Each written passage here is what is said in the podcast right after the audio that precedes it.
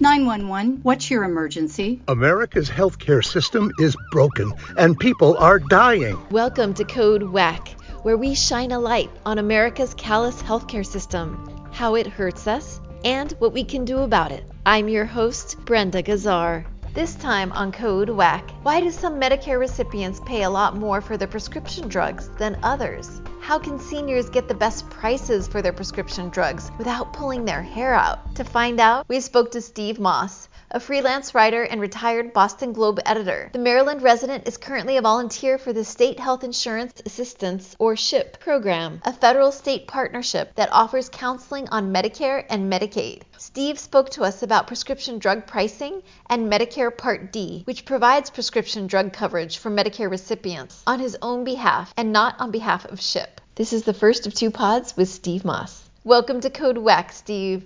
Thank you. Glad to be here. So tell us a little bit about yourself. Who are you, and how did you become interested in the issue of healthcare and drug pricing? I've been a journalist my entire career, most of it with newspapers, and most of that with the Boston Globe. I took a buyout in about, well, it's getting on a dozen years ago. Since then, I've been a freelance writer. While I was at the Globe, I was a volunteer for consumer advocacy agencies. I've been interested in consumer affairs, and I've also been interested in helping seniors. I volunteered as an ombudsman at a nursing home for about eight years, taking seniors' complaints. And then about five years ago, I heard about the it's called the by various names across the country. Uh, there's a SHIP program is a common name, it's, and SHIP stands for uh, State Health Insurance Assistance Program, a program for helping seniors choosing their insurance plans. It's operated through senior centers. I volunteer in Massachusetts, even though I live in Maryland.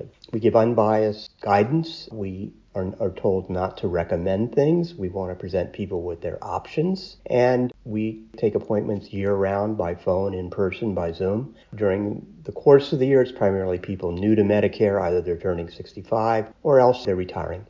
As long as you have employee insurance through yourself or your spouse, you uh, do not need to go on Medicare. And we're coming up on what's called open enrollment, which is October 15th through December 7th. And that's when everything changes. And it's a very good idea for anybody on Medicare, whether they have Medicare Advantage or regular Medicare and a Part D drug plan, to see if their plan is still the best. Because in my experience, about half the time, people will see that they could get a better plan.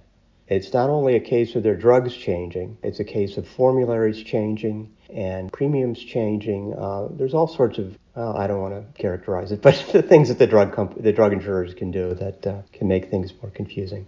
Yeah, we'll get more into that in a little bit. Thank you so much.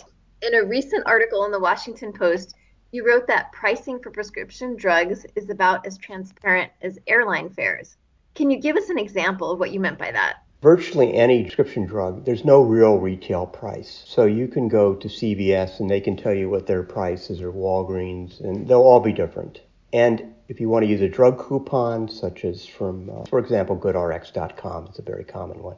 If you go on the internet, you can see these sites that will compare drug prices. You'll notice that you could put a, a drug up there and see 30 different prices at different pharmacies each chain has a different price, and you can go from day to day, and that price may change. So there's that variable. Then there's if you're on a prescription drug plan, the copay could be something a very basic drug like uh, a atorvastatin, which is I believe it's for cholesterol. That drug usually has a copay of one dollar or nothing on uh, on a drug plan, but it, it varies. If you go on GoodRx, it's a few dollars. It's a very inexpensive drug, but copays vary depending on the plan. And I'm talking now about a Part D plan, a drug plan through Medicare. If you're on a plan that has a higher premium, you might pay lower copays, but not necessarily. It depends on the drug. There's really no sure way of knowing without looking at the Medicare Plan Finder. That's online and it's the only way to make the comparisons. There's really no other way. And because people generally don't take just one drug, they take a basket of drugs, three or four drugs you have to figure out what you put them all into the plan finder and it figures out which plan is best for you based on premiums and copays. So that plan may not give you the best price for atorvastatin, but it may be there may be some other medication on it that it's very good in covering and that makes up the difference. So you're stuck on that plan. The copay may be $3 for atorvastatin. You might be able to get it cheaper with a GoodRx coupon. Um, this is what we're putting our seniors through. And beyond that, if it's a drug that is a name brand drug, for example, which would be subject to a deductible. You've probably heard about deductibles. They're typically on a Medicare plan. They're up to four. They can be up to four hundred eighty dollars. Some Medicare plans there's no deductibles, but you'll pay hundred dollars a month for that plan.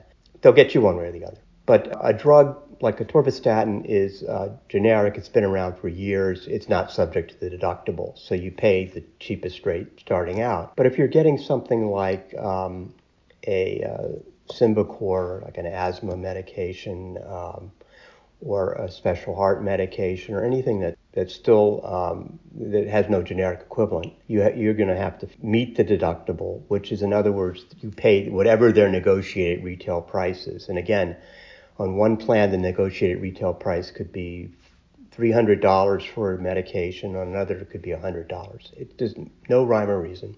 And um, you have to first meet the deductible. Then once you've met the deductible, the price will go down.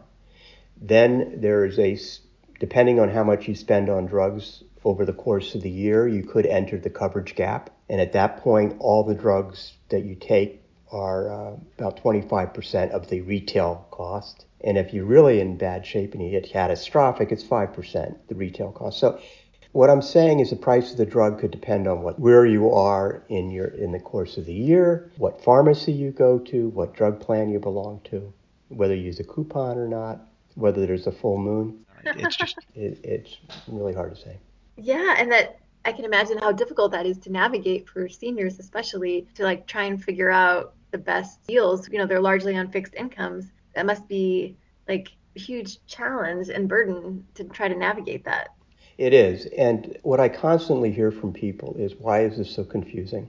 And, and I help people who range from college professors to teachers to, I was just on the phone with a retired cafeteria worker. I even help people who were working with Blue Cross. They were in the back shop, they weren't working on the plants, but even insurance company, retiree, have trouble making sense of this. You know, even when you use the plan finder as I do, I know after five years of doing this which drugs are not well covered by Medicare, by Part D, and makes more sense to look at GoodRx or some other um, drug site and get a coupon. Or you can also go to a foreign a Canadian pharmacy or something. Technically, that's illegal, but the um, government is not actively enforcing that. It's more concerned about illegal drugs and things like that being moved over. And you also, if you're using a foreign pharmacy, you, I would advise checking with your doctor. He may know, he or she may know good pharmacies, but there could be considerable savings on that. Wow. That's so interesting. So, let's say I have a prescription from my doctor and I want to get my medicines from Canada because it's cheaper. It will probably be cheaper even with the shipping if I get it from Canada. Yes, and they're very easy to deal with. You, you either fax it or send them a scan of the, and you know, in my experience, I've not had any problems doing it. Like there is a skin medication called clobetasol, which is a, a steroid cream, skin cream, that on some drug plans is as much as $400. You can get it at Costco for $40. I've gotten it online from Canada for $25 for the exact same tube. Wow. Does that include shipping or no? Yes. Oh, wow. yeah, that's definitely worth it. Yeah. Generally, as a rule of thumb, if it's a generic, I would go to GoodRx and get it from the United States. Uh, clobetasol is a little different. If it's a high tier generic, you might get it cheaper in Canada. You know, it's pretty easy to do by uh, using the web. Wow, amazing. Do you have any sense of like how common that is for people to get their prescriptions abroad? No, I don't. Do you know anybody else that does that? Yes, yeah, and increasingly I've noticed clients are savvier and savvier. When I'm in, wearing my Shine hat, that's the acronym for this uh, program up in where I do my volunteering. I always have a caveat in saying this is Steve talking, not Steve, the Shine counselor, because we cannot recommend going to Canada. And you do want to make sure you get a legitimate pharmacy. Right, right.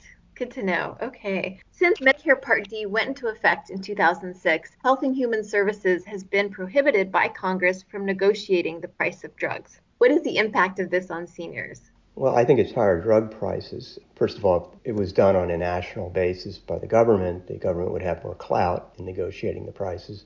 But the other concern I have is that depending on where you live in the country, you may have two dozen Part D plans to choose from. And they're offered by sometimes the same insurance company may have three different plans. It gets very confusing and the names all sound alike. But what they're doing is carving up the market into 24 segments. Some of those plans may cover asthma medications better, some of them may cover heart medications better. It depends, but they're carving up the market. And so the risk pool is divided 24 ways instead of one way. That reduces their clout.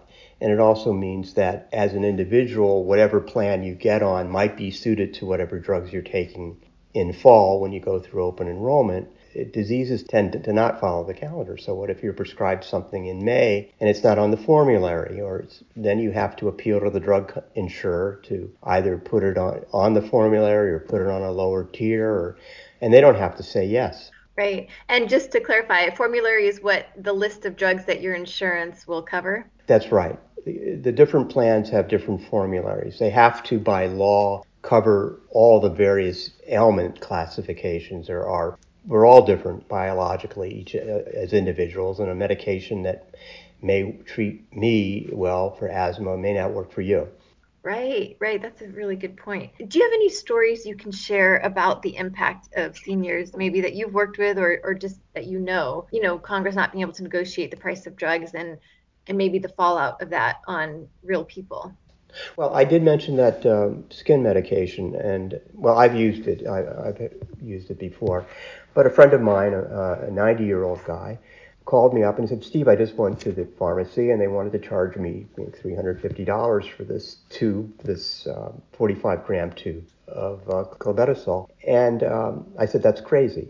I mean, it's you can get it for 30 or 40 bucks. And in his case, you know, he was on an insurance plan that did not cover it well. But with a GoodRx coupon, he could find a way to get it cheaper. And he got it, I think he eventually got it at Costco for 40 bucks. Wow, good thing he called you. Yeah. Yeah, that's so interesting. I guess, I mean, it sounds like maybe some pharmacies and insurance companies are hoping or, or banking on the fact that you won't do your research and that you'll just pay the higher price. That's right. Or I don't know what they're banking on. You know, when it comes to the pharmacist, they don't want the hassle of looking. They have so many different prices. If some of the pharmacy brands uh, companies say that they will do checking for you. So if you don't like what the copay or insurance is charging, you can ask them, "Can you see if there's a, something I can get with a coupon that's cheaper?" It's always worth asking that. Oh, really good to know. And generally uh, they do that.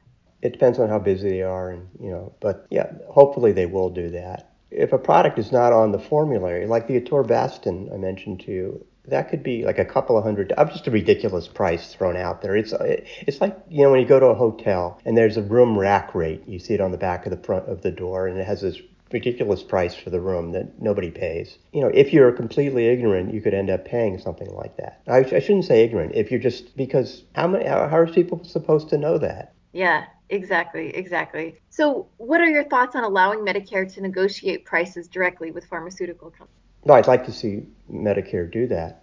I mean, it's under the new law, the Inflation Reduction Act. They will start doing so, I believe, in 25 or 26. It's not going to happen immediately. And it'll only be for 10 drugs. Now, they're going to look at the most commonly used drugs, uh, brand name drugs, but only 10. And I think by the end of the decade, it'll be up to 20 or 25. But I, I think it, it is a good idea, you know, for the reasons I said earlier about the greater risk pool and having greater bargaining power, and also to get us out of this trap where people are they choose their drug plan and they're basically stuck for the rest of the year with that drug plan.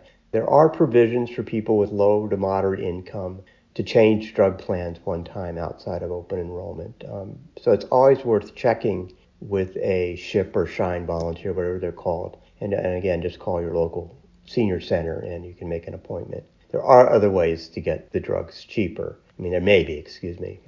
In some states or counties, they offer these SHIP volunteers through other agencies that serve seniors. You can Google SHIP volunteers for your state and county to find out how to contact them. What other solutions, besides allowing Medicare to negotiate prices directly with pharmaceutical companies, do you support?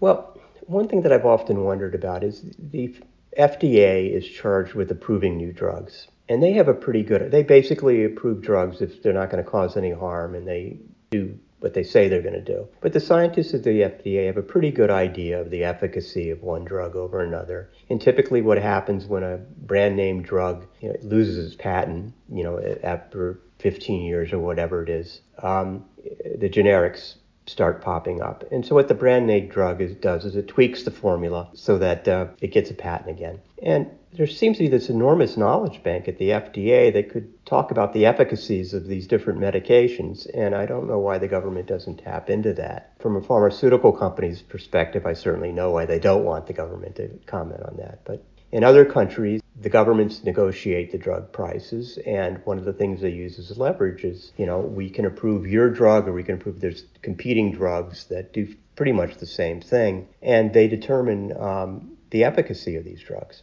and that's part of their decision making. I would love to see that happen. I don't imagine it will. I don't have any idea of the bureaucratic process that that would take. What are your thoughts on Medicare for all? Ideally, I think it would get rid of a lot of middlemen. It, it would be, it's crazy that doctors have to employ several people to just, by the way, everything I'm saying to you is my opinion. It's not shine or ship. But I think that it would simplify things. It would reduce costs. It would mean the risk pool pools the entire country instead of divvied up. And I believe that, like public schools, which are a shared burden, or the fire department, the police department, health should be a shared burden. I mean, some of us are lucky and are have good genes. Others uh, aren't. Other, you know, there's so much in health happens by chance. Right, right. And what do you think it would do then, if in terms of drug prices? Well, again, it would be the government negotiating the prices. So potentially, it could could bring them down.